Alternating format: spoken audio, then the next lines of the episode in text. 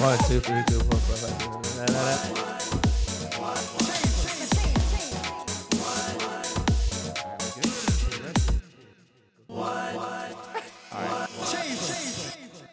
Well, what's up, everybody? We are excited to welcome you to one Back at the table. table. At the table. Back at the table. table. Nice little table. It's a nice At the little table. table. Nice little table, right? Nice little table. We uh, We here. yeah. If, if you haven't noticed, we have a special guest Exclusive, exclusive. at the table, At Miss. Kimtrese Slaughter, The one and only. the one and only, our friend, and also uh, the owner and like CEO and head therapist. I don't know what all your titles are, but uh, from Hummingbird Counseling, and uh, she gonna come and and kind of help us have this conversation around counseling, around therapy, Yeah. and um, how Christians should think about therapy, how Christians should think about counseling, because we know it's somewhat of a hot topic. We got the hashtag uh, Jesus in therapy, therapy in Jesus. I, I've been seeing it on T-shirts. I'm not on Twitter enough, apparently. um, uh, and so we wanted to talk about it here. So, um, I, yeah, I want to just start off with the table. Maybe start with us, cause you're the professional. Right. We'll we'll kind of say what our experience, what our thoughts are of counseling first, and we'll come to you with this first question. But my question to y'all is, Mm-hmm. what is your impression of counseling, of therapy? When you hear it, how do you fill the blank in your mind? What do you think of? What do you see? And do you generally have like a positive or a negative, you know, impression uh, when you think of counseling or therapy? I'll go first because I'm pretty sure my thoughts are probably what the most common people's thoughts are. Okay. All right. So, and this is gonna be really weird because my Never mom, been. my mom was a guidance counselor in the school Ah, system okay. for ten years. So this is gonna be really weird. But to me, initially, counseling meant something was wrong with you, and you need Mm, somebody to talk to. Like, Yeah. like it's something going. You go to counseling when something is wrong. Yeah. Like some traumatic experience has happened, Right. and you need to talk to somebody in confidence that you can just spill all the beans to, and that's Mhm. it mm-hmm. it hasn't been until recently, probably the last two or three years, when it's like, no, you go to counseling, just it's a good thing to go just because Yeah.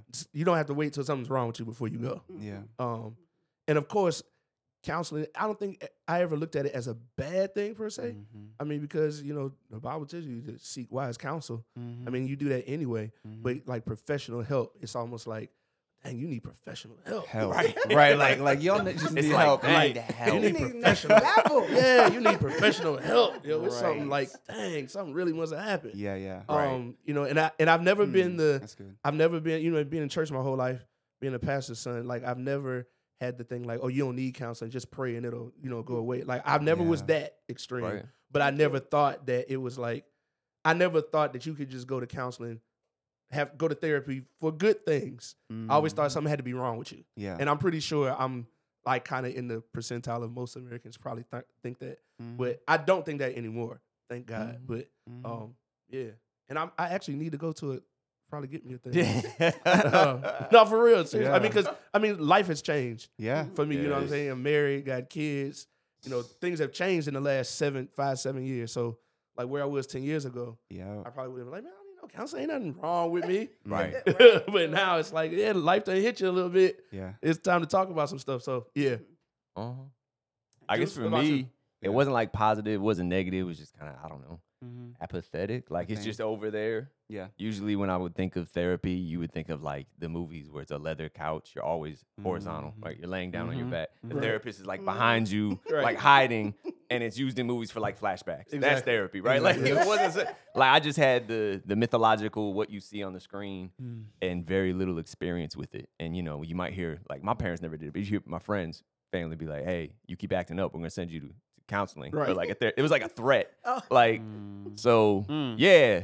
Um, I guess for a while it was kind of just it's just over there if you need it, right? Break Mhm. glass in case of emergency. And I'm Mhm. sure we'll get into like our experiences with it. But I Mhm. remember when Steph was first like, you should go to see a therapist. I was like, the whole reason I'm stressed is I've got a hundred thousand things on my plate and my schedule. Why would I add something? Yeah. Like that was just my response. Yeah, yeah. Probably word for word, right? I've got I'm stressed because I got so much going on. Why would I add something else to my Right. calendar? Mm. And then yeah, And to the other thing too, Yeah.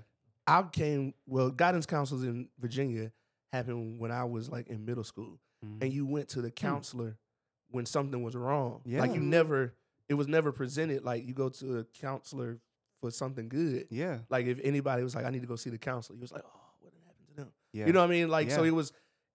I was I was 10, 11 years old. So from that early age, it was just indoctrinated into me.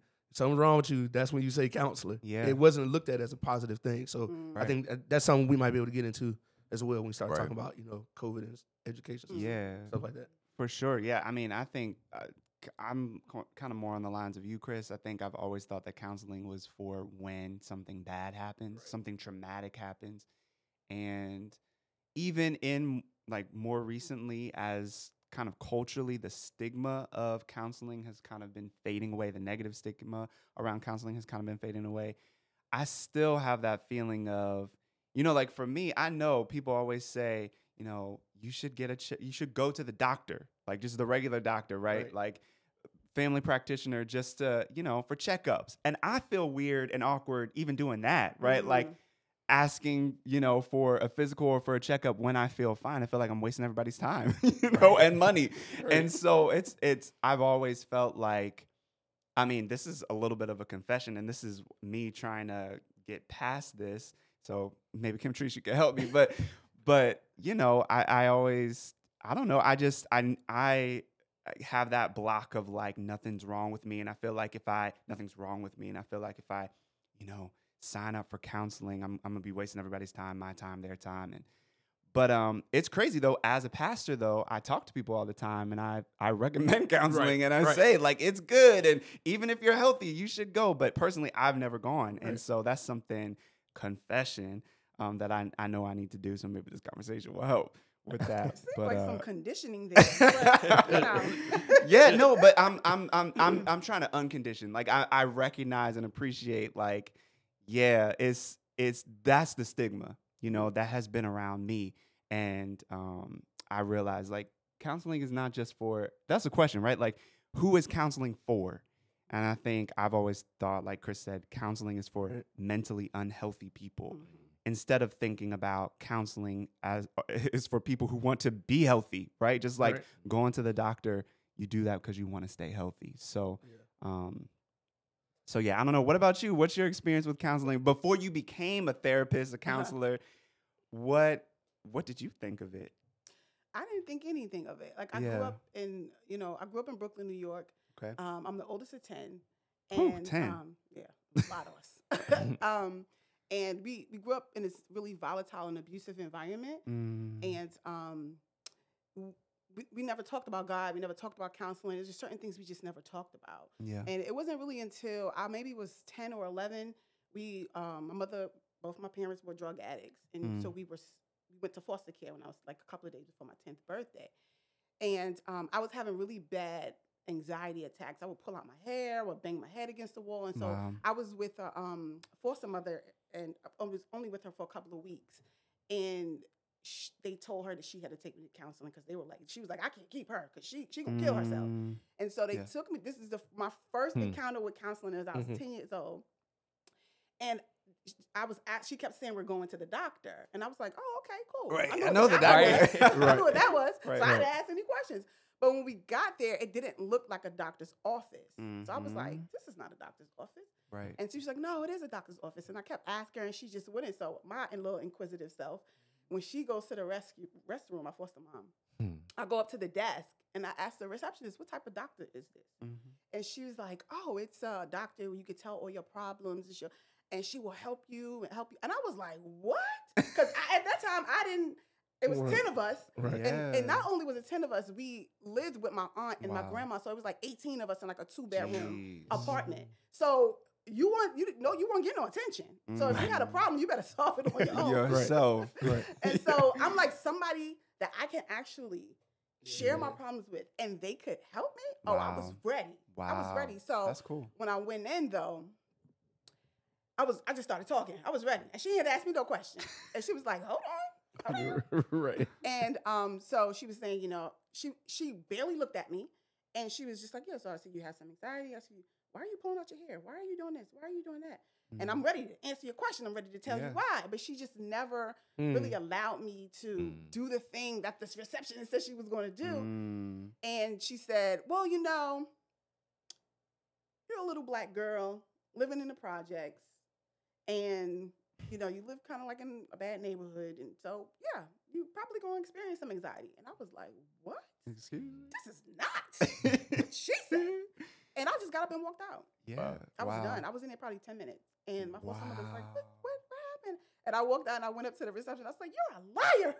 Goodness. Dang. But I went and I wanted to cry. I was like so overwhelmed with emotion. Uh, And I was like, I'm not crying. I'm not gonna let anybody see me cry. wow. And um, I, when I got back to my full summer's house, I went to the bathroom and closed the door, and I was just bawling Jeez. because it was not what You I was told. be, So yeah. again, it was like, okay, solve your own problems. You don't Mm. need people. Just do your own thing. So Mm. that was my. So from then, I was like, mm-mm.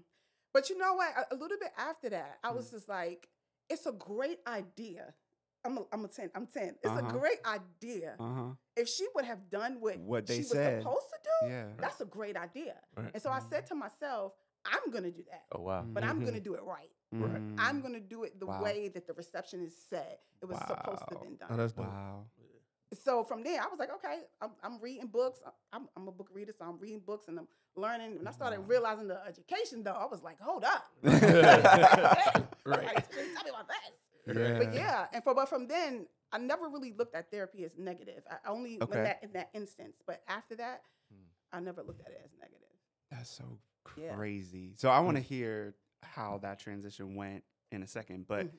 into you actually becoming a counselor yourself. But I think that's also a block for me. And so maybe so I've never been. I don't know if you've Nope. been, Chris, and I you just said that you at least your wife told you you should. Yeah, I went. I went. Yeah, I went. So I've I, think that's always the block for me, and I'm speaking for all the people who are like me out there. I got y'all. I'll, I'll be honest and confess and ask all the questions for you. But I know for me, like part of it is like, am I wasting people's time? Blah blah. I said that before. Am I, you know, I'm not unhealthy. But I know for me, a block has always been like, what is that first session going to be like? Mhm. You know, and um, so it's interesting to hear you say you just opened up and you just were talking from Mhm. jump.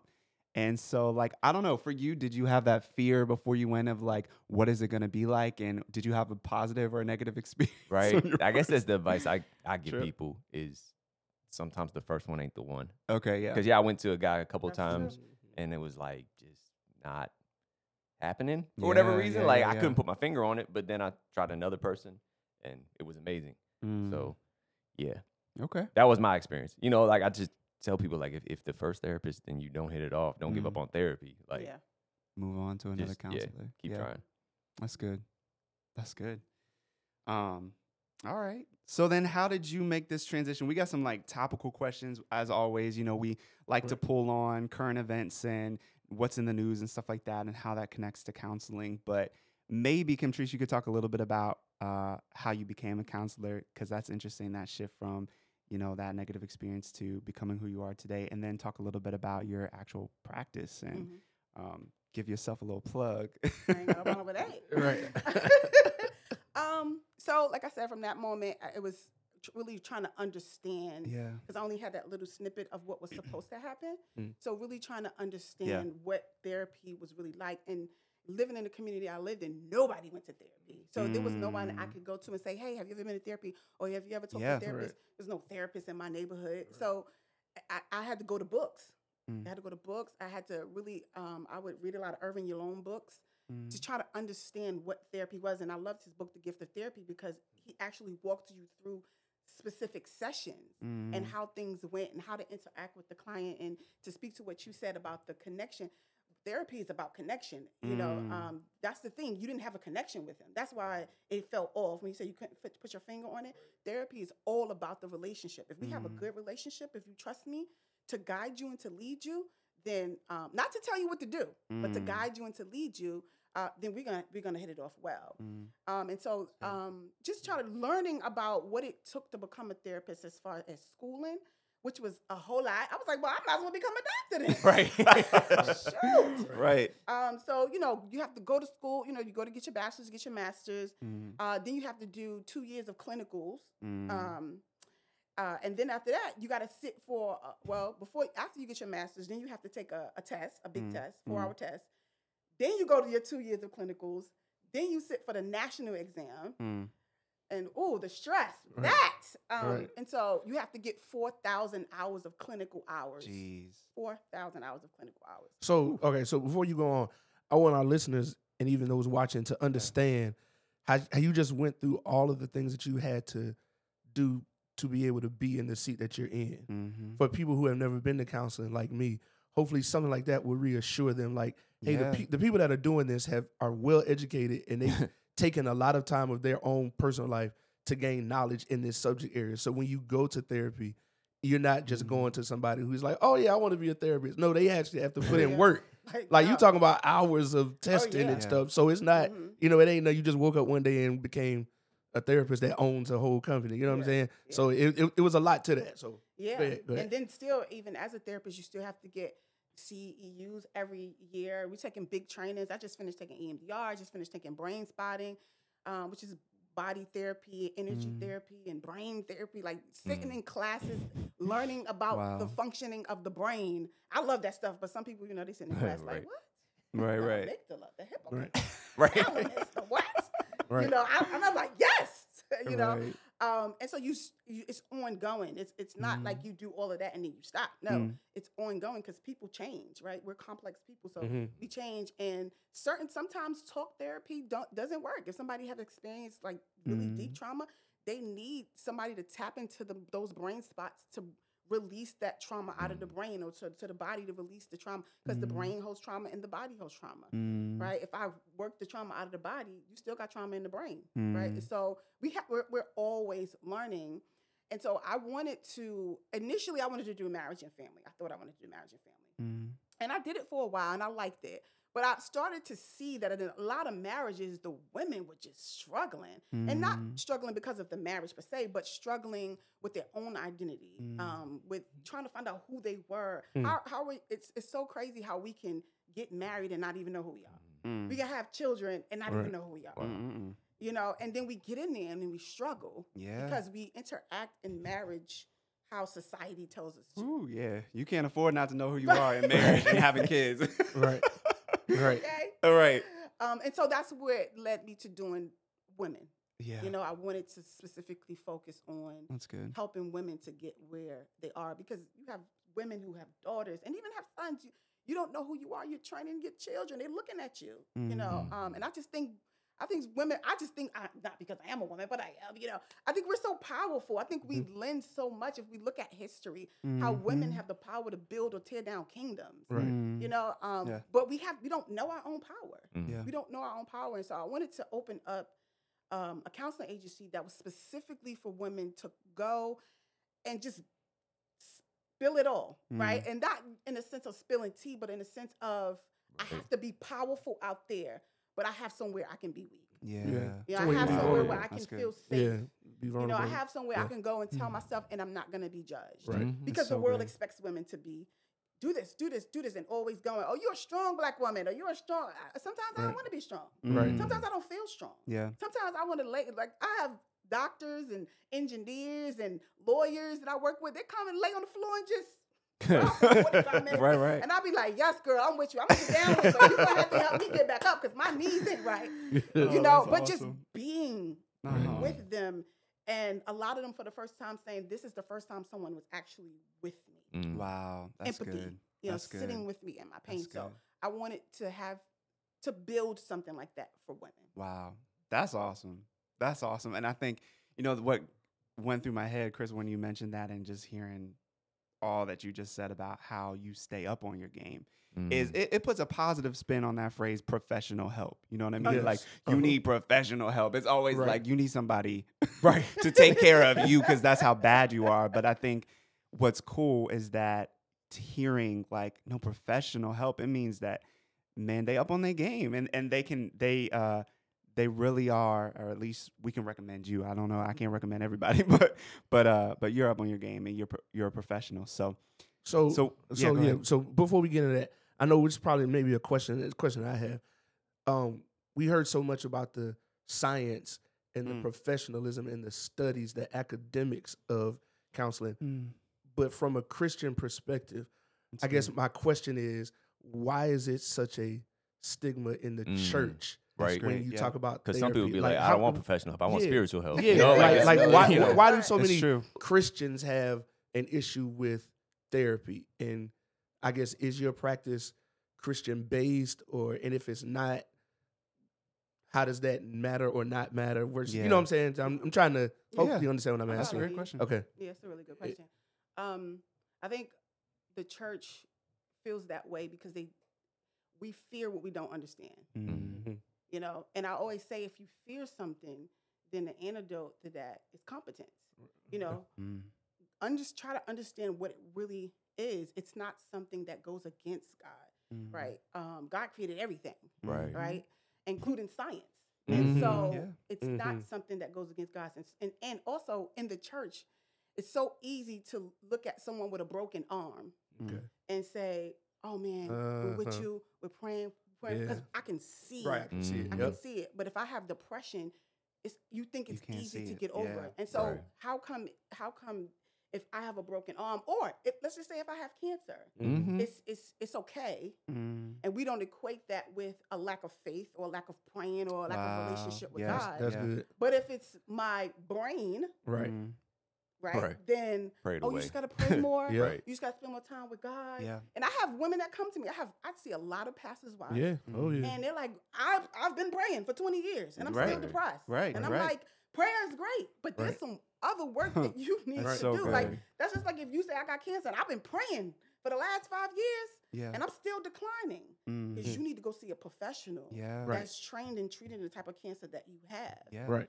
And God has blessed them with that gift to do so. Yeah, And So you need to take advantage of Right. that. Right. right. Um, and, and it has nothing to do with Mm, your lack of faith in mm, God. You're going because you do have faith in God and you know that that doctor or that therapist really can't heal you, but Mm. it's they're a vessel that God is using Right. uh, to heal you. yeah. Really and we good. all Yeah. we oftentimes reading the scripture. You know, faith without works is dead. Mm, So faith in the prayer is good, but we forget about, when it comes to therapy in the church, we forget about the works part of Mhm. that. yeah. Faith without the works. And we also forget And the the part about therapy out is the own works. salvation. Yeah. Work out, action, do. yeah, you Preach, gotta do something. Yeah, you got to do Come something. on now. Right. Like there, there are times, just like Jesus, and then I'm gonna let you have it. No, it's you know, just like Yeah. Jesus spent his time on the earth when he would do miracles. After he performed miracles, he would go back and pray and get instruction from the will of the Father, and then he would get up and Yeah. go do. Yeah. He didn't just pray in the garden all day long. He actually did some work. Yeah. So if Jesus did that, why can't we do that? I'm saying not just put it all on spiritual and just pray and do no work. Mm, You know, I, I think we got to do a better job.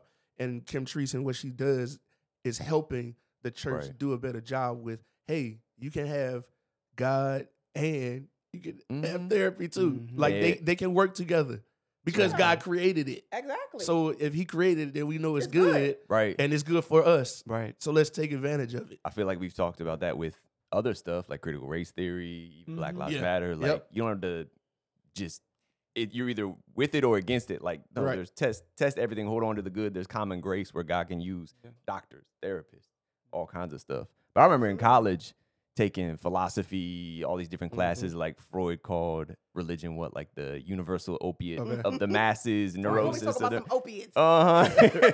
uh, yeah, Was something like back that. The neurosis of humanity. And just like, oh, like it always seems like they wanted to keep religion at arm's length. And And then like we science, talked about religion yeah. wants to keep that at arm's Yes. length because we, don't, we don't know about all that. Right. And like, how do you integrate the two? But I, it's Mhm. funny you talk about the brain, you talk about family because my wife has a brain malformation, my son has a brain malformation. And not only that, but he was in an orphanage for years where like connections in his brain are happening. So my response to that isn't, oh, I should just pray about it right. like no there are therapies that he should engage in like doctors he should see and and I know you talked about the brain like the the Mhm. eye-opening book that they recommended during the adoption process was uh was it body keeps the score Oh, where that's it talks about like the neuroplasticity of the brain once I started learning about all that it was like maybe I should Excellent get up in some therapy Right. Excellent book. No, that's good. I mean, Okay, I heard you talk about Body Keeps the Score and how it's like 400 pages or something yes, crazy. but it's 400 of good pages. and pages. it, yeah. Rachel's so like- there's another book. There's another book that I read that I mean, I'm not trying to. You should read that book probably, but there's another one. It's like literally this thin, probably 100 pages that I read a while back called um, uh, "Christians Get Depressed Too." yes, Mm. that's and a good uh, one too. that was that really helped me a lot as just a pastor dealing with people, you know, who were really dealing with depression and trying to figure out what is this stigma, like Chris, you asked, uh, in Christianity and um, and therapy, and um, you know, it talked about how there are multiple layers of trauma, and there are multiple ways that depression affects us, and so tom- sometimes it is spiritual, sometimes it is physical, though, right? Like sometimes it's an actual chemical Mhm. uh, thing happening in your brain or your body. Sometimes it's emotional. Sometimes it's a combination of all those. Actually, it was saying it's really mostly, usually, a combination of all those things. And Mhm. so, you know, yeah, can can you pray for someone and they be healed? And can Jesus heal you from physical, emotional, spiritual ills? Absolutely.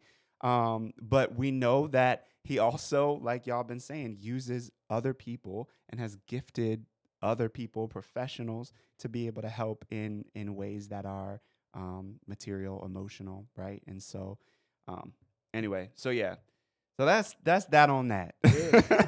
Some right? of the lepers were healed as they went.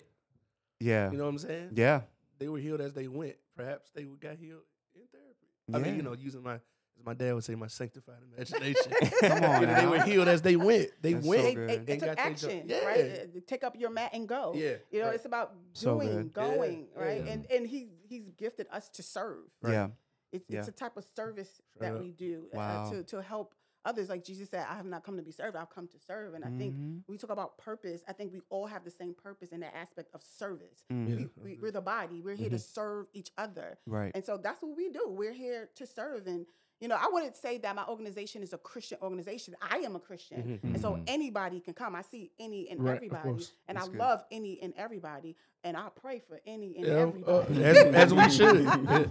as You we all should. Um, and you know, some people will prefer to talk about God throughout. Some people will say, I've, I've had people come and say, Well, I don't believe in God and I don't believe in the Bible. Oh, okay. Now Mhm. it's in me. So I can't help if it's gonna come out. right, right. Right? I ain't trying to convert, Convert you, you right. but it's gonna come out. But I've, I've had it come out, and I'm not I'm not gonna apologize Right. Because you already know who I am. yeah, Um, and but I've had Mhm. women be like, "Hey, you said a scripture last week, and I read it," and I'm like, "Oh, but Hey. an atheist. Oh, okay. All right, Right. yeah, let's Uh-huh, talk about it. uh-huh. That's awesome. So yeah, it's, it's gonna eh, whatever's That's in you is gonna leak out, and Mhm. I, I don't apologize for that. yeah, Yeah. that's Cool, man. good. Well, I think since we do have a professional in the room, we can kind of get into uh, some topics. And I guess the first thing for all of us, I feel like one of the reasons why therapy, counseling has been coming up so often is because we've all been through a rough year and a half with COVID. Mm-hmm. and um and so a lot more people are thinking about therapy a lot more people are I, i've heard that there's a counseling boom and Oh yeah. um so i want to know about that i guess more specifically is what are some indicators maybe for people like me for people like chris who have never been to counseling before um having gone through covid this pandemic um that maybe we might need to seek out some help um, and and what are some ways that we can do that uh, what do you think Mm-hmm. Uh, so I think one of the things that we have to do is pay attention to Yeah. our bodies because it's always going to show up in our bodies first. Mm. It'll show up in the form of like brain fog. You'll be like, oh, lately I just been forgetting stuff. Mm. I can't remember Mm. nothing. Mm. Or somatic in the body. I just got a random stomach ache or Mm. headache. Mm. I, I was I was not having these headaches before. wow So I just have these random random body aches. yeah Also listening to what other people are saying to to you. Like, I mean, you've been a little irritable lately. Mm. you've been a little snappy lately. You know, and it's it's the small things that Wow. if not cared for will turn into larger things. something something bigger. And so Mm. I think it really starts with those little things. And I think everyone should go to therapy just because we've all been through COVID. It has affected us in some type of way. that's so and, good and just because you can identify how it has affected you, that's why we're the professionals because we can see stuff that you can't Ooh. see. Mm. You know, um, and and to, so if you're thinking about my my business, right, Hummingbird. The reason I chose that specific name because um, I'm trying to figure out what story I want to tell y'all. right. so when I was little, right, um, and I was in foster care, I dealt with a lot of abuse in foster care. In this one particular home that I was in, my, fa- my foster father was a pedophile. He would lock me in a closet, and the, under the closet was just it, I could see the light, right? So I could I was in my room, but I could see the the light, like whether it was day or night, because he would lock me in there all day. Mm, Wow. Wow. Um, and I could hear the birds. I could hear the Mm, birds. And then when he would allow me out, he would just lock me in the room. mm. And then I would sit by my window. And in New York, they have all those low power lines. And you either see birds or sneakers up there. right. Right. Yes. You're like, dang, those some Jordans. I need to get up there and get those. Right. and so, um, and I would see the birds, and I was just like, I would just be like, man, they're Mm. so free. They get to come and go as they want. They don't have no suitcases. They don't, you know, they don't. They're being taken care of somehow, Mm. right? Um, Wow. And so I just I started like really reading about birds, and hummingbirds are the, one of the smallest birds, but they're also the only birds that can fly up, down, left, right, up, down, Hmm. backward, and forward. Mm. And when I think about that motion, I think about perspective. Like you could come into counseling with one res- perspective on your depression or your anxiety or your stress, Mm. and we could. If I say to you, let's just move left. What do we see now? Mm. Let's move right. What do we see now? Yeah. So as a professional, it's about us giving you perspective and saying, "Have you considered this?" Mm. And most people will say, "No, I have not Mm. considered that." Right? And so paying attention to those really small things, Mm. um, knowing that you're off, and, and that requires you to spend time with yourself, Yeah, that's good. um, and knowing what's off and saying, "Hmm, something's off." And some people will come to therapy and be like, "I don't really know what's wrong, but something's not right." And Mm. I'm gonna ask all the right questions That's to pull it out of awesome. you. That's awesome. I feel like that's something that pe- people need to hear. Two things you said. The first thing was everybody needs Every- to go Right. to therapy because of what we all been through peoples. with Right. COVID. Like it has affected all of us, which I think some people might need to hear receive that permission to to just be like, yeah, Yes. it it might not have affected you the, the same way it affected your coworker who, you know, his mom died because of COVID Yeah. or whatever it is. And so, you know, but it has affected you too in Mm. Oh, some, yeah, in way. some way. And so for sure. um, that's awesome. And I would say the major way that we all have been affected was our lack of connection. Mhm. God Wow, created yeah. us to connect. Yeah. And we need connection like we need to breathe and like we need to sleep. Wow. Yeah. And so because we have not been allowed to connect, and Zoom is cool, but we're we're energy people, right? And like have you ever been in a room and somebody come in and you be like, mm, They Mhm. off. you don't know them. you nobody never told you anything negative about them. You just like, mm, mm, I don't know. Yeah. Or Right. somebody come in the room, you and you feel like you knew them for all, all your life. Right. It's it's the energy. And so Yeah. we're created for that energy. And Mm. COVID did not allow us to have access to that. Mm, mm, mm, mm. That's which good. affected us. Yeah. And that's why a lot of the prisons are now trying to do away with solitary confinement. Because Mhm. people are literally losing their Losing that- mind Yeah, you got and to. creating things in their brain. Their brain is creating connection Wow. uh, because it craves it that bad. wow. Yeah. That's crazy. Yeah. That's crazy. So, in thinking, okay, so we all need to go to therapy. Yeah, man, like, that was uh, my story's backwards because COVID is the reason I haven't been going. Right? Ah, okay. The therapist I was seeing for so long, she had a child, right? So she Mm, stepped aside for nine months, and then COVID happened. mm. And so, like, it's funny because, like Chris said, I'm about to start making some calls. You know, this conversation. Right, right, I called exactly. somewhere on You Monday. I was like, I really need to start Right. going back. But for me, it's like I. This is like me, my well being, my family's well being. My car, oh, I good. take in for like regular Yeah. maintenance, Right. not Yeah, because yeah. it's Right. it's like Like something's wrong with yeah, it. I You're can't drive it. So like the more I went, the more I'm like, man, this is so healthy because Mm. like I don't need to wait till my whole life is in shambles. Like Steph and I did couples counseling with this Mm. therapist, not Mm. because our marriage was about Right, to rest, right. but That's so because good. like Yeah. yeah, maybe we should Check do a in. checkup, right? Yeah. A checkup, like Yeah, if you would have yeah, a yeah. physical checkup. Yeah. But I'm sure we'll talk about it. Like we might need our elevate tires physical pain rotated. over mental Yeah, pain. yeah, and all right, that. Yeah, the oil change, tire rotation. We need all that. right. It's True. important. That's good. you, you do See, that y'all to keep funny. it working at its Functioning. optimal. And Capacity. see, now I know why I've never been to, to therapy because I am that person who needs my expe- inspection sticker to inspire, expire, Exactly. so that I can go get a checkup Right. because I'm just not gonna do it. Same here "Damn, why for your why your car shaking? I'll roll around. And I'll be the one like, is it? I didn't even notice. I thought that was the music. so I need people in my life, and that's I love that you said, you know, when people look at you and like, you you all right? Like you've been this or you've been Mm. that. Sometimes, you know, I know I need that. Other people to look, you know, at me and give me feedback. So Probably not a coincidence. My wife was the one like, "Hey, you should go see a therapist."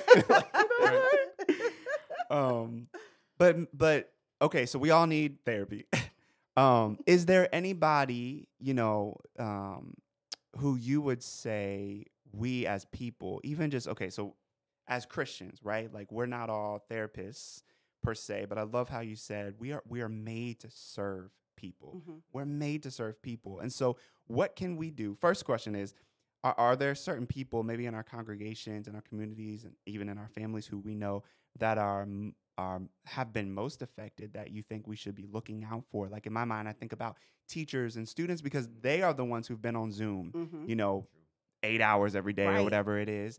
Um, so who should we be looking out for? And then what what should we do? How can we if we want to serve our brothers and sisters who have been especially triggered Mhm. by covid like what what can we do I think you first have to look at um, changes in the Mhm. patterns of their behavior. So if someone is like outgoing, you know, hey David, and now they're just a little bit Mm. more reserved, a little bit more quiet, Mm. um, a little bit more inactive. You know, Mhm. maybe they served before and now they're just like coming Mm. to church, wow that's so maybe good. coming late, maybe skipping weeks. You know, like And can I just stop you right there? behavior. Be- that is so important for Mhm. pastors to hear. yes, Because now that things are getting back into the swing of things and we all want everything to go back to normal and we need volunteers and we need it's Mhm. important for us to hear people still ain't right all the way. no, You no, know? they're not, and people are That's still so good. afraid. Yeah. People are still afraid. Yeah. you know and so just paying attention to uh people uh their behaviors Yeah. and what's different something's oh i haven't seen such and such in a while let me Mm. just call and check on her and she may be like i'm just i'm, I'm not good i'm not and and Mm. giving people permission to say i'm not okay Mm. like not judging them criticizing them and you know people when you say hey how you doing everybody like oh I'm good right, Hey, Right. I'm That's good. just church God's culture. right. right if i look somebody if i'm not good somebody say hey kim Just how you doing i'm tired Right. i think i'm burnt out i don't know Right. you know just right. giving people permission to be honest and the way Oh, that we do good. that is we we are honest yeah. you know we're able to be honest with people that gives them permission Mm. to be honest with themselves Mm. about how they're doing wow. That's so good. That's awesome. Mm. Yeah. All right. Any thoughts on that, y'all? Just thinking. No, I mean just the whole idea of be it being okay to not be okay. I know it's a trap Mm. that talk about church like pastors fall into is like Yeah. you got to keep this facade of like I, I'm good, I got it all Right. together. yeah When really, like I think it was Erwin McManus who said like integrity isn't being without fault, being Mm. without false. Mm, mm, Like mm, mm. so, That's like it's good. not like I'm, my life is all hunky dory and perfect. you know, we go through mess, but Mhm. you know, like I have hope. I can point to that hope in the midst of that mess. Yeah. And also, Mhm. I'm sure we'll talk about self care. That goes out the window too, so fast for yeah. pastors and in ministry. Mhm. But it's not just pastors. So Yeah. And i think we Yeah. have to i think especially as pastors i talk to a lot of pastors about this because um, i think they think that's what they're supposed to do right, Mm. right that's the societal norm that's the societal Yeah. societal expectation you're the pastor you're the leader you gotta Mhm. look the part you gotta walk the part you gotta Right. move the part Mm. Um, but but but the Bible says, you know, love your neighbor as you love yourself. Mm. Yeah. If you're not loving yourself first, then what do you have to give to your neighbor? And I Mm. think some pastors feel so trapped to the point where you have a lot of pastors commit suicide Mm, because yeah, they're like, yeah. I who do I go to? wow, Right. To tell my stuff to who do I go Wow. to to say I'm Yeah. not okay? I have faith. I believe in God. I have Mm. a great relationship with God, but I, right now I'm not okay. Mm. Mm. Who do they go to to say that without somebody saying, "What? You're the pastor. What do you mean? What you mean you're Mhm. not okay? You have to be okay. Because Right. if you're not okay, then we're not gonna be okay. right, Yeah. so I need you to be okay. Well, and I think, and maybe this kind of can segue us into the next kind of question, but I think one of the things that I know for me, I've been learning in a Christian context through not only COVID, but even just the the the civil unrest in our country, the conversations around race and racism and and all of that that's happened in our country, witnessing police brutality and police violence on TV and riots, right? Like that wreaks havoc, you know, on for me, I know it, it has Mhm. been wreaking havoc just on me internally. And I've been learning that, you know, something culturally that we've lost in the Western church and the American church is lament right. like to just sit i mean right now actually in my devotional i've been intentionally trying to uh look at the psalms and look at all the positive, joyful, kind of worshipful psalms. But I, Right. it- it's actually there are fewer of those than there are psalms of Yeah. lament. It's Right, true. right. Like and two yet, um, and yet, like it's so not a part of our culture as the church to, like you're saying, it should be the Christians. It should be the pastor who who knows how to lament, who Mhm. knows how to be honest with Yes. themselves and with their Mhm. emotions, and um, so so yeah, we need to get better. Yeah, at there's that tension of like imitate me as I imitate Christ, and then remembering Yes. Jesus wept in front of probably hundreds of thousands Right. of people. Right. Yeah. Right. Jesus was Yeah. such a great mentor. Mm. Like you just look at his life and and see, you know, how he moved and how he lived, and like even talk about self care. You know, when he was on the on the, on the boat, he was like I Taking need a nap. naps. Right. I need a Why? love because that. he knew that he was going to go on the other Uh-huh. side and have to be pour, have to pour Prepared. out. That- People yeah. were going to pull on Uh-huh. him. People are going to, and of course, everybody who followed Jesus was not following Jesus because he was Jesus. Some people Right, right, wanted to be nosy. Some Uh-huh. people was, Yeah. wanted the bread. The spectacle, right? right? Yeah. Right, right. But Jesus was Jesus no matter what, right? He was Mm. he was he was who he was, and he did not apologize for it. And a lot of times he let us know who he was. Uh-huh. Another so one of my favorite examples is Elijah in the Old Yeah. Testament, where he's burned out after all the, the conflict with the prophets of Baal. Right. God's like, hey, eat this snack and take a nap. Go Like, to sleep. Okay. Go to sleep. you know, like self care is Go to sleep on that important, and it's right there. Like Absolutely. So, and you know, even yeah. even if, if you think about the Bible, you think about um, Genesis, right, Mhm. with the fall. Like what I tell pastors too is that everything was affected with the fall. mm, Everything. Everything. Mhm. So physical health, mental Right. health, everything was affected. Mm. And even if you look throughout the Bible, David was depressed. Saul was depressed. Right. Look, David did music therapy for Saul. Right, right. Sure Come did. on, that's awesome. right? too. Yeah. Right. Yeah. And so Jeremiah cursed the day he was born. Right. Right. Jonah wanted to die. Elijah wanted to wanted to die. Uh-huh. Judas committed suicide. Yeah. Like this is It's and- in there. and it's in there. Yeah. And, who's who. the first the the first um negative that came into after the Mm-hmm. the fall, shame. There was no mm-hmm. shame. Then fear. Then jealousy. Then murder. Then all these things all these things started coming in Yeah. after the fall. Everything was perfect before that. Right. That's why when I get to heaven, I need to speak to Eve. right. Get out of conversation. Wow. Listen, but you know, you bring up a good point though, because I think what happens is we hear these Bible stories, and I know we're getting a little sidetracked, but I, I think it's going to be important for Christians to hear this. Like, we hear these stories though about David, about Elijah, or, or you know, um, Jonah. We hear these stories, and we are so used to these stories being used as like those aspects of their stories being used to um, it, it's kind of like that was the before but then a sermon always ends with the after you know what i mean like but then you know david slayed goliath you know Mhm. but then Mhm. you know elijah uh you know heard god at the mountaintop or whatever and i think we move so quickly past those points of depression um, that we don't allow people to sit in that. I think it's interesting that you brought up Mhm. Elijah because in church, I think most often we talk about, you know, there there are certain characters and parts of the, the Bible we talk about, but we don't talk a lot about the prophets and we don't talk a lot about the Psalms, especially the laments. And that's because I think they're messy right. and Mhm. uh, they're a little open ended. And it doesn't always wrap up real nice and Right. neat. And so, And as people, we want to be comfortable. yeah, we want to be saying. com- we do not like being uncomfortable and part of the brain's function is to keep us comfortable Mm. Mm, you know Wow. and so like it, you know if you ever lay in the bed you'd be like okay i'm going to the gym tomorrow i am going to the gym tomorrow Mhm. and you wake up in the morning it's raining and you start thinking Yep. oh man I, because the, the brain or part of the brain's job is to is to assess for threat uh-huh. and if we're uncomfortable that's a threat and so then the brain will give you reason not to go to the gym Mm. oh you went yesterday oh you Mhm. ate good yesterday Mhm, you mhm. can go tomorrow Wow. you like, oh, okay, brain, thanks for confirming. Right. when we are uncomfortable, we we fall into the confirmation bias where we look for reasons um, that support Mm. our decisions, Yeah. even though we know it's wrong. Yeah. That's good. So I got I got two questions. Yeah, Hopefully it goes for where, where we going. Yeah. Talking about self care. Um Kimtrese, can you give us some Mm. tools, some things that we can do for self care, especially regarding the times that we're living in, where you have um, social unrest, um, racial injustice, and on top of that, a global pandemic.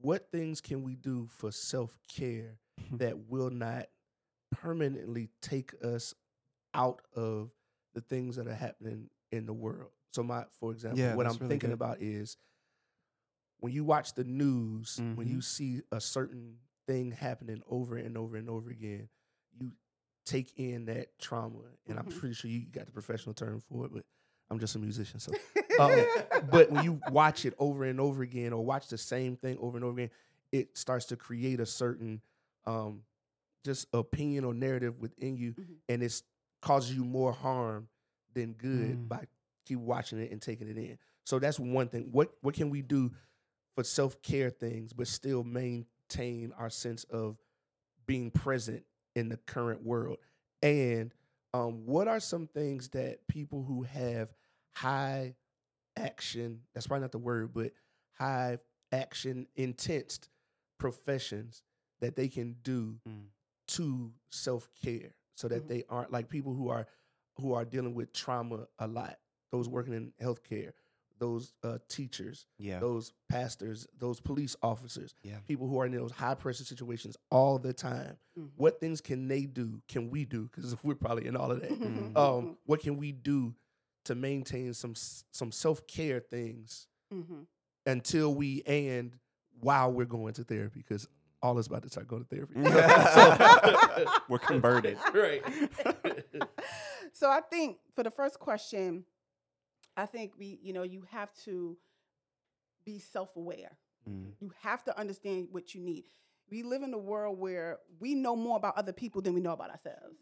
And so we have to learn to Wow. spend time with ourselves and really understand who we are and understand that we're all different and we're all complex, Mm. right? And this is why it's not good to compare yourself to other people because you don't know what other people are going through, right? And so that's the first thing, knowing who you are in this world Mm. and, and really truly understanding in that and knowing what you need because what I need may be different from what you need or, or what you need. And so that's the first thing is like knowing who you are and paying attention to what you need. Also, when it comes to that, that's what it's called secondary tr- trauma. That's what it is. I, I knew what it was, but I was like, I can't think of the term. I knew exactly what. Yep, secondary trauma. because Yep. secondary trauma.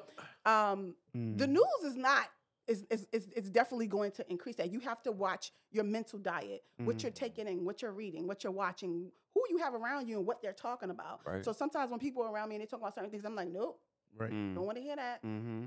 I already hear. I already hear this all day. I don't want to hear that. Right, right. Right. So be careful what you allow. I, I call it the hula hoop. Don't come in my hula hoop. Right.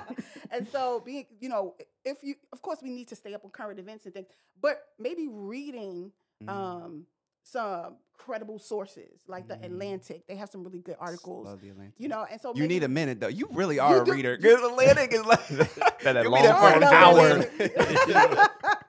Reading one article, but so reading uh, things that th- are going to give you the truth. Yeah. But with the news, the news is is entertainment.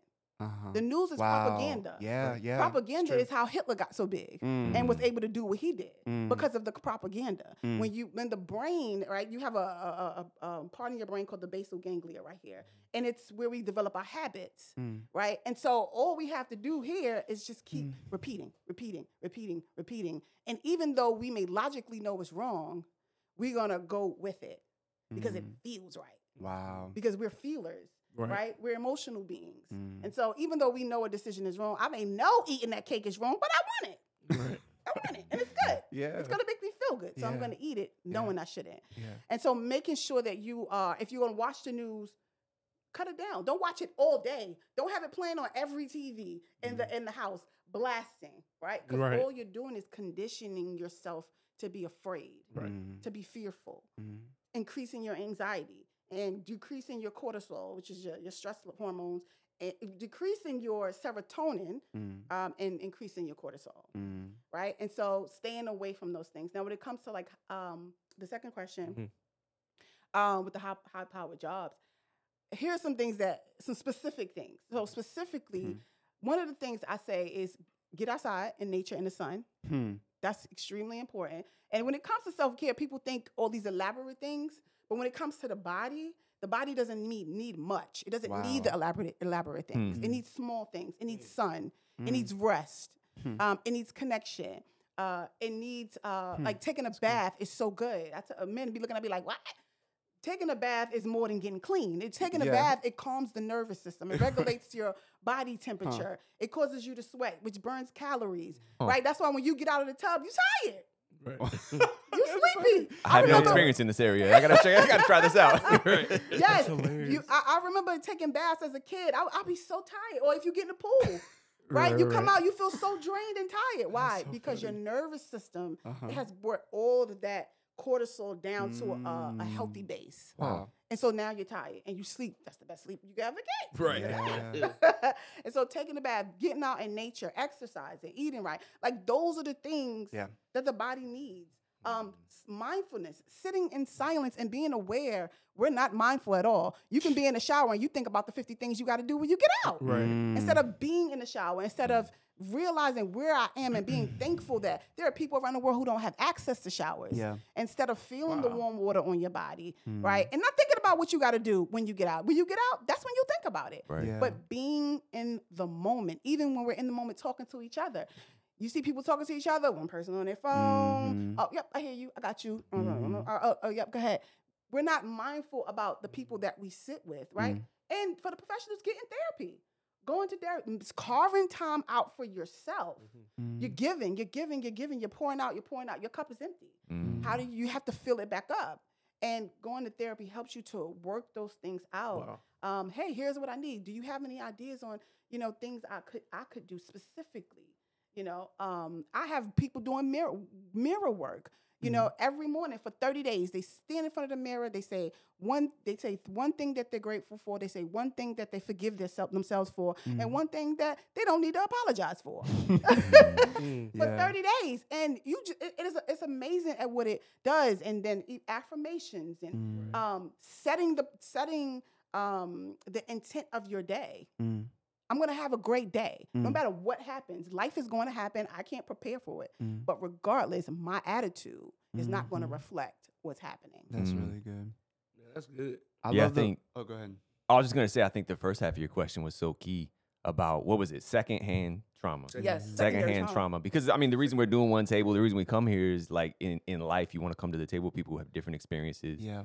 different uh, perspectives on life. Because again, we've said it before, your perspective might not be wrong, but it is limited. Right. Mhm. And so, being in a multicultural church and doing Yeah. life with people that don't look like me, realizing the way it hit other people this past year, Yeah. all the police brutality, Right. um, it hits other people different than it does me. Mhm. Like I never forget a call I had with a friend. He was Yeah. like, "Dude, I hugged my wife tighter this morning and my kids longer Yeah. because somebody who looked like me didn't make it home yesterday." Right. Right. Yeah. And like to hear that Yeah. and recognize that and realize that that's been like not just the past year, Yeah. like, Wow. Yeah. living in It's like America, somebody's life. Mhm. and that's and just to recognize that because in the church, right, we're called to weep with those who weep, but not everybody's been doing that over the the past Yeah. year. Yeah. It's been like, well, should you be weeping? Yeah. Like, is Yeah. it really? Right. Right. Really traumatized. Right, right. So just even that that idea of secondhand Right, trauma, right, because you'd be like, how's that traumatizing for you? Just to even hear there's there's a word for that, like Yeah. that experience. Yeah. Yeah. And I think when we think about trauma, we have to realize, and well, in our world, we call it the big T and the little T. Hmm. Uh, but trauma is different for everybody. Tra- trauma is simply an emotional wound, a deep distress and emotional wound. Mm. And you and I could be in a car accident. I could come out like, "Oh, that was crazy," and you come out like, "Oh, I ain't never driving again," Right. because it hit you differently. You Mm. know, you experienced it differently. We all can walk in a room and see the same thing, and all of our stories will be different Yep. because we experience things Wow. differently. Mm. And so you may experience the car accident differently than I experienced it. Mm. You know, and so when it comes to um, you know the racial injustice, that is something that has been major in my practice where people are just afraid. You know, Mm. I know for me as being a black woman, I, I have to have a conversation with my my daughter. I have to tell her if you get pulled over, here's what you need to do. Mm. That's heartbreaking to have to have that. And Mhm. even if I'm driving and a police officer pull up behind me, he could just be driving behind me. Mm. My body start feeling it in begins to body. respond. I start feeling anxious. Oh yeah. No. Yeah. I start sweating. My chest start getting tight. Yeah. And I'm like, I- I just feel like I need to run. I need to get away. So I'll Mm. pull. I'll pull to another lane Yeah. because I know the possibility of me making it not home, it, not making it home is real, Mm. and that's scary.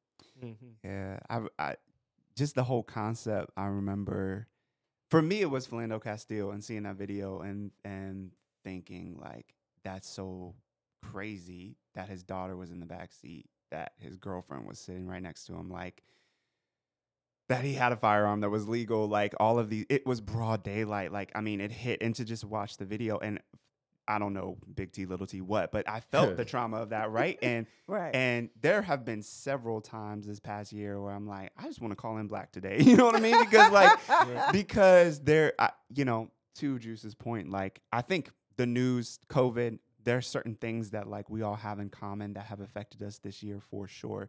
And um, but I don't know. I, I think that there is something too, and maybe you can speak to that, or is it a, a thing? Is collective secondary trauma a thing where Mm. maybe people of color or black people are experiencing trauma at a higher level or a different rate than other people in America right now because of what's going on. Like, I think we are. I Yeah. think we are. I think because this is something we've been dealing with for so long, yeah, and COVID is just oh, let's just tack that on. Mm, right.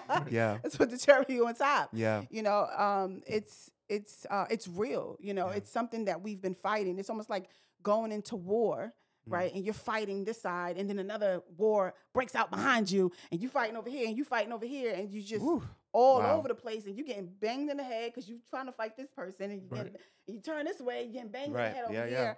I think it is great though, you know. No, no, not everybody's mourning with us and weeping with us, but a lot of people are A lot of people, you know, are. a lot of That's people are. I know I, like, I have a lot of Caucasian clients, and they're like, "What can I do? What do I need to read? What you know, um, Mm. you know?" I tell people, read the color law. You know, I had this one client. She read it. She came back. She was like, "I don't even need no session today. I just need to talk about this book." right, right, right, right.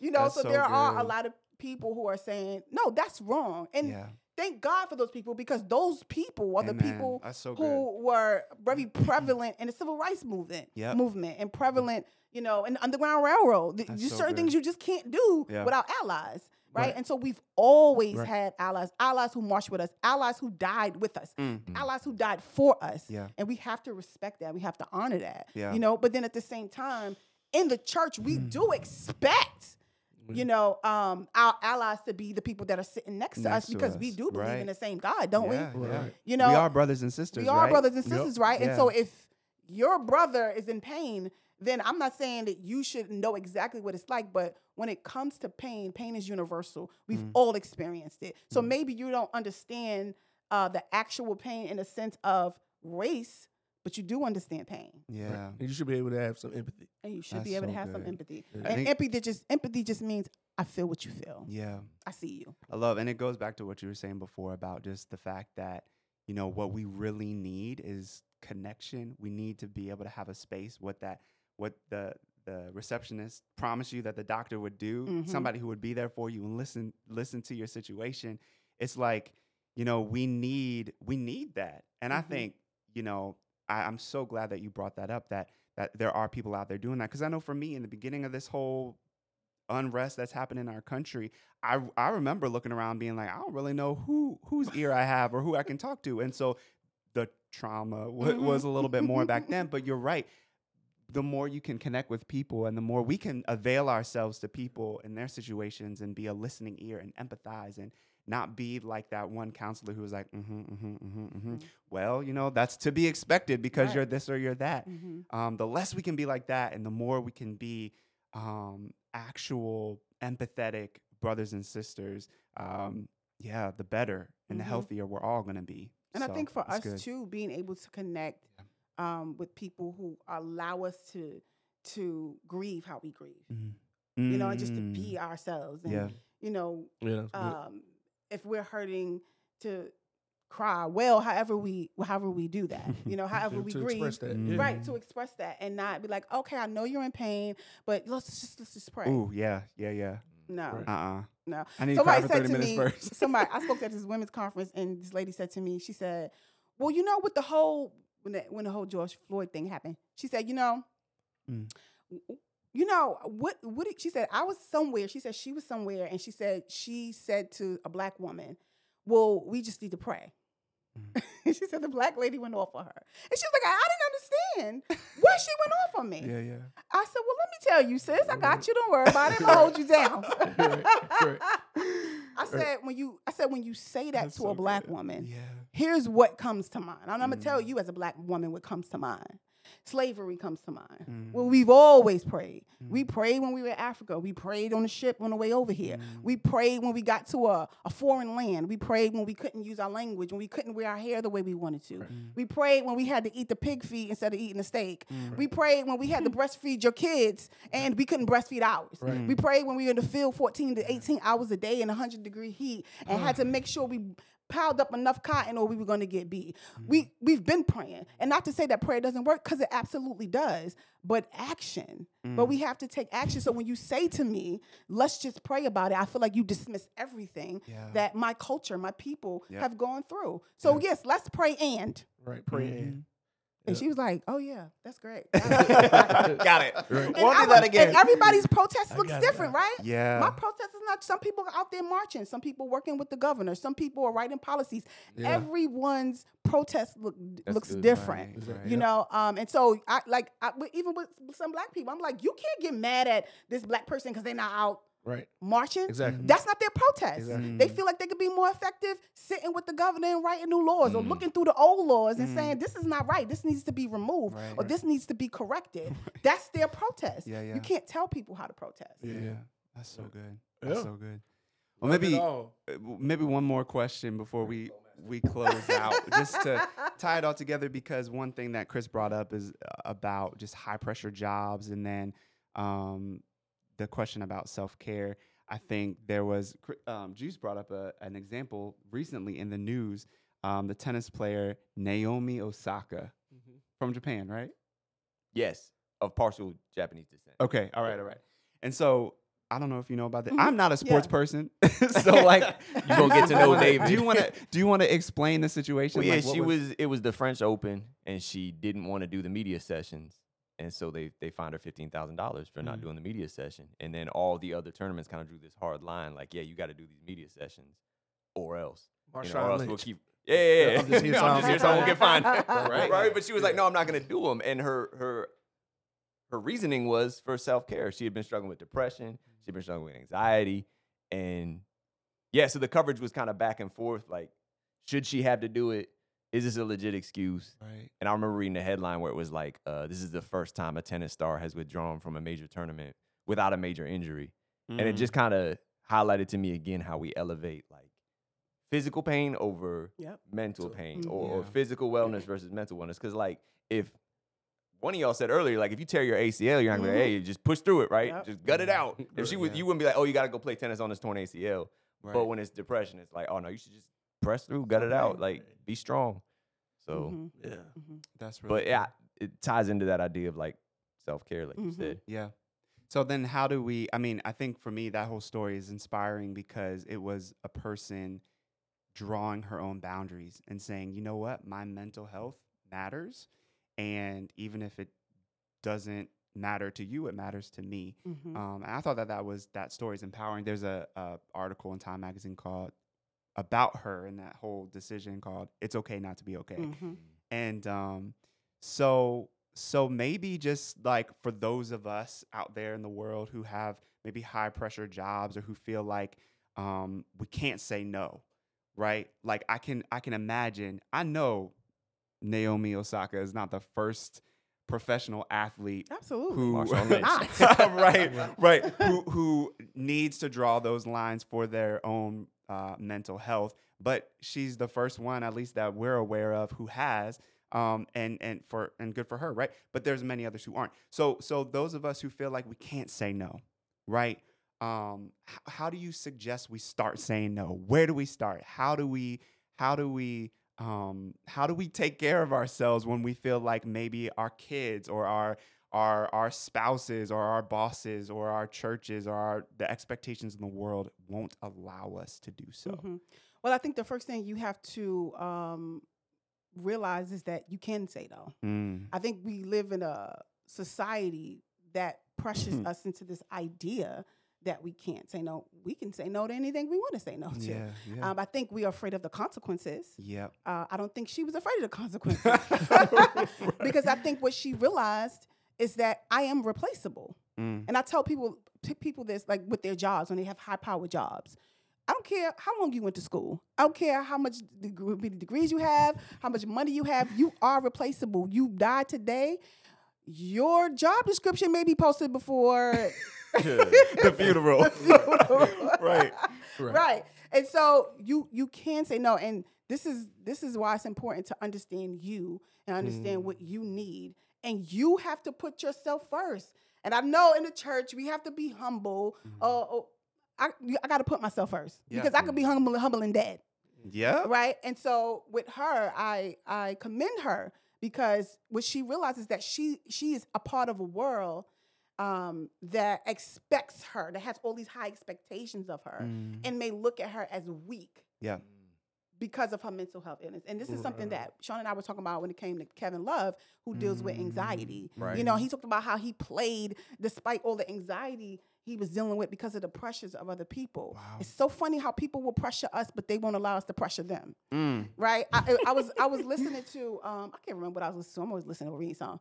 Uh, but it was talking about oh it's this book called Irresistible and it's talking about addiction Okay. how addiction works. And he was talking about how when Steve Job, Jobs got on stage in 2010 and introduced the iPad, Mm. um, he stood, stood up there for 90 minutes and talked about why you need the iPad in your life. But then he had a conversation with his kids and said, You dare not use an iPad. Wow. Right. And people who create all of these these tech Wow. games and Twitter and and and uh, Facebook and all that, their kids are not allowed to use these things.